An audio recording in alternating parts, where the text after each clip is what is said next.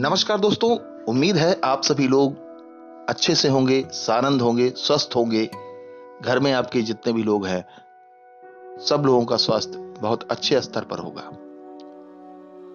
दोस्तों, हम लोग पिछले एक महीने से जिस आपदा में जूझ रहे हैं, कोई ऐसा घर नहीं है जो इस आपदा से प्रभावित ना हुआ हो। बहुत ही संकट की घड़ी है। और ऐसे में हमारी सहभागिता की ज़रूरत बहुत ज़्यादा बढ़ जाती है। हमारे देश में जब जब किसी भी तरीके से आपदा आई है, हम ही आप में से बहुत सारे देवदूत के तरीके से सामने आए हैं और उन्होंने आपदा में बढ़ चढ़कर हिस्सा लिया है।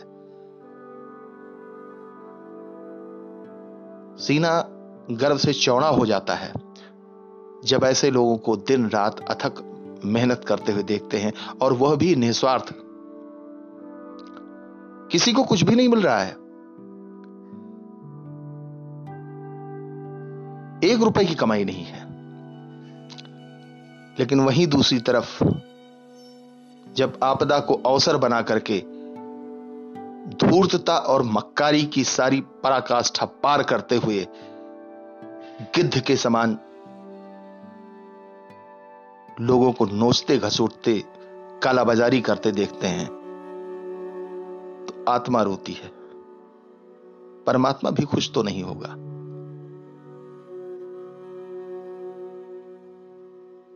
जैसे ही पता चला कि कोविड की दूसरी लहर है, हर चीज़ की कालाबाजारी ज़ोर हो गई और सबसे ज़्यादा कालाबाजारी जो हुई, वो दवाओं की हुई, ऑक्सीजन की हुई, हॉस्पिटल्स में हुई। अब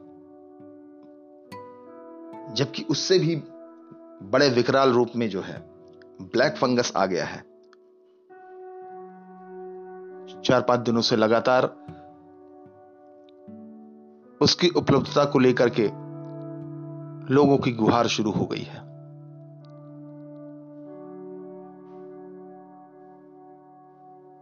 पता नहीं कैसे वो लोग हैं जो देख करके, सुन करके किसी को मरता हुआ देखते रहने की हद तक कठोर रहते हैं।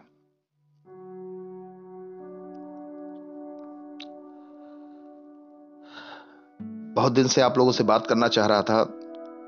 शब्दों के माध्यम से अपनी बात रख रहा था। आज इच्छा हुई कि कुछ आवाज़ के माध्यम से भी आपको सुनाया जाए। फेसबुक पर ही था कि एक कहानी मुझे दिखी, जिसने झकझोर कर रख दिया। उम्मीद है आप सुनेंगे। आपको भी बहुत पसंद आएगी। और इस कहानी से बहुत कुछ सीखने को मिलेगा। हमें और आप सभी को। तो वक्त जाया न करते हुए सीधे ले चलते हैं आपको कहानी पर।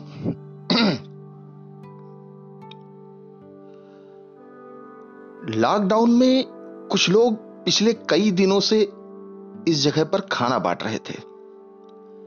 हैरानी की बात यह थी कि एक कुत्ता हर रोज आता था और किसी ना किसी के हाथ से खाने का पैकेट छीन कर ले जाता था। आज उन्होंने एक आदमी की ड्यूटी भी लगाई थी कि खाने को लेने के चक्कर में कुत्ता किसी को काट न ले लगभग 11 बजे का समय हो चुका था और वे लोग अपना भोजन वितरण शुरू कर चुके थे। तभी देखा कि वह कुत्ता तेज़ी से आया और एक आदमी के हाथ से खाने की थैली झपट कर भाग गया। वो लड़का जिसकी ड्यूटी लगी थी, वो डंडा लेकर उस कुत्ते के पीछे भागता रहा। कुत्ता भागता हुआ थोड़ी दूर पर एक झोपड़ी में घुस गया। वह आदमी भी उसका पीछा करता हुआ झोपड़ी तक आ गया था। कुत्ता खाने की थैली झोपड़ी में रखकर पास में बैठ गया था। उस लड़के ने झोपड़ी में देखा कि एक आदमी अंदर लेटा हुआ है। चेहरे पर बड़ी सी दाढ़ी है और उसका एक पैर भी नहीं है। गंदे से कपड़े हैं उसके। अरे ओ भैया, ये कुत्ता तुम्हारा है क्या? मेरा कोई कुत्ता नहीं है। कालू तो मेरा बेटा है। अरे उसे कुत्ता मत कहो भाई, दिव्यांग बोला। अरे भाई, ये रोज खाना छीन कर भाग जाता है। किसी को काट लिया तो ऐसे लॉकडाउन में डॉक्टर कहाँ मिलेगा? इसे बाँध के रखा करिए ना। इतने में कुत्ता उठकर बाहर चला गया। गरीब बोला, अरे, मैं इसे मना नहीं कर सकूँगा। मेरी भाषा भले ही ना समझता हो, लेकिन वो मेरी भूख को समझता है। जब मैं घर छोड़ के आया था, तब से ही मेरे साथ है। मैं नहीं कह सकता कि मैंने उसे पाला है या इसने मुझे पाला है। पर मेरे बेटे से बढ़कर है। मैं तो इसी रेड लाइट पर पेन बेचकर अपना गुजारा करता हूँ। पर आजकल सब बंद है। वो लड़का एकदम मौन हो गया। उसे यह संबंध समझ में नहीं आ रहा था कि इतने में उस आदमी ने खाने का पैकेट खोला और आवाज़ लगाई, अरे कालू, ओ बेटा कालू, अरे आजा, खाना खा ले। कुत्ता दौड़ता हुआ आया और उस आदमी का मुँह चाटने लगा। खाने को उसने सूंघा भी नहीं। उस आदमी ने खाने की थैली खोली और पहले कालू का हिस्सा निकाला। फिर अपने लिए खाना रख लिया। अरे, खाओ बेटा। उस आदमी ने कुत्ते से कहा। मगर कुत्ता उस आदमी को देखता रहा। जब उस दिव्यांग ने अपने हिस्से से खाने का शुरू किया तो उसे खाते देख कालू ने भी खाना शुरू कर दिया। दोनों खाने में व्यस्त हो गए। अब उस लड़के के हाथ से डंडा छूटकर नीचे गिर पड़ा था। जब तक दोनों ने खाना नहीं खा लिया था, वह अब लक उन्हें देखता रहा। अंत में लड़के ने कहा, अरे भैया जी, आप भले ही गरीब हो, मजबूर हो, मगर आपके जैसा बेटा किसी के पास नहीं है। कहते कहते उसने जेब से कुछ पैसे निकाले और उस दिव्यांग के हाथ पर रख दिए। दिव्यांग बोला, अरे, रहने दो भाई। किसी और को इसकी ज़्यादा ज़रूरत होगी। मुझे तो मेरा कालू हिला देता है। मेरे बेटे के रहते मुझे भोजन की कोई चिंता नहीं है।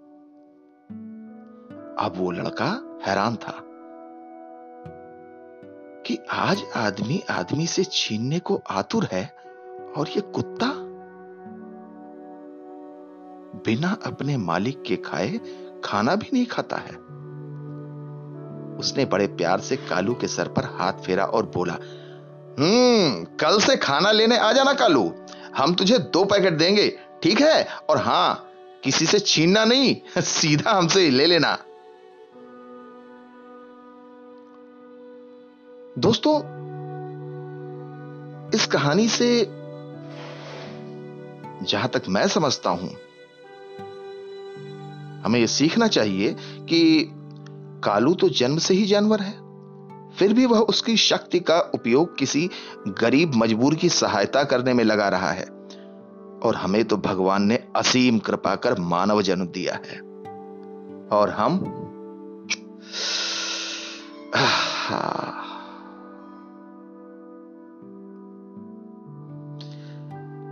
कोई दवा के नाम पर तो कोई हॉस्पिटल के नाम पर तो कोई अन्य किसी के नाम से किसी मजबूर को लूट तो नहीं रहा है?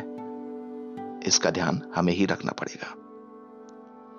मनुष्य जन्म बार बार नहीं मिलने वाला है। ऐसा ना हो कि हमसे कोई सत्कर्म हो ही ना। और यह हमारा जन्म यूँ ही व्यर्थ हो जाए। सोचिएगा ज़रूर और बताइएगा भी। हालाँकि इस कहानी का शीर्षक नहीं है तो बेहतर है कि शीर्षक आप ही लोग बताएँ। शुभ रात्रि दोस्तों। कल फिर मिलते हैं एक नई कहानी के साथ। खुश रहिए, स्वस्थ रहिए, आबाद रहिए।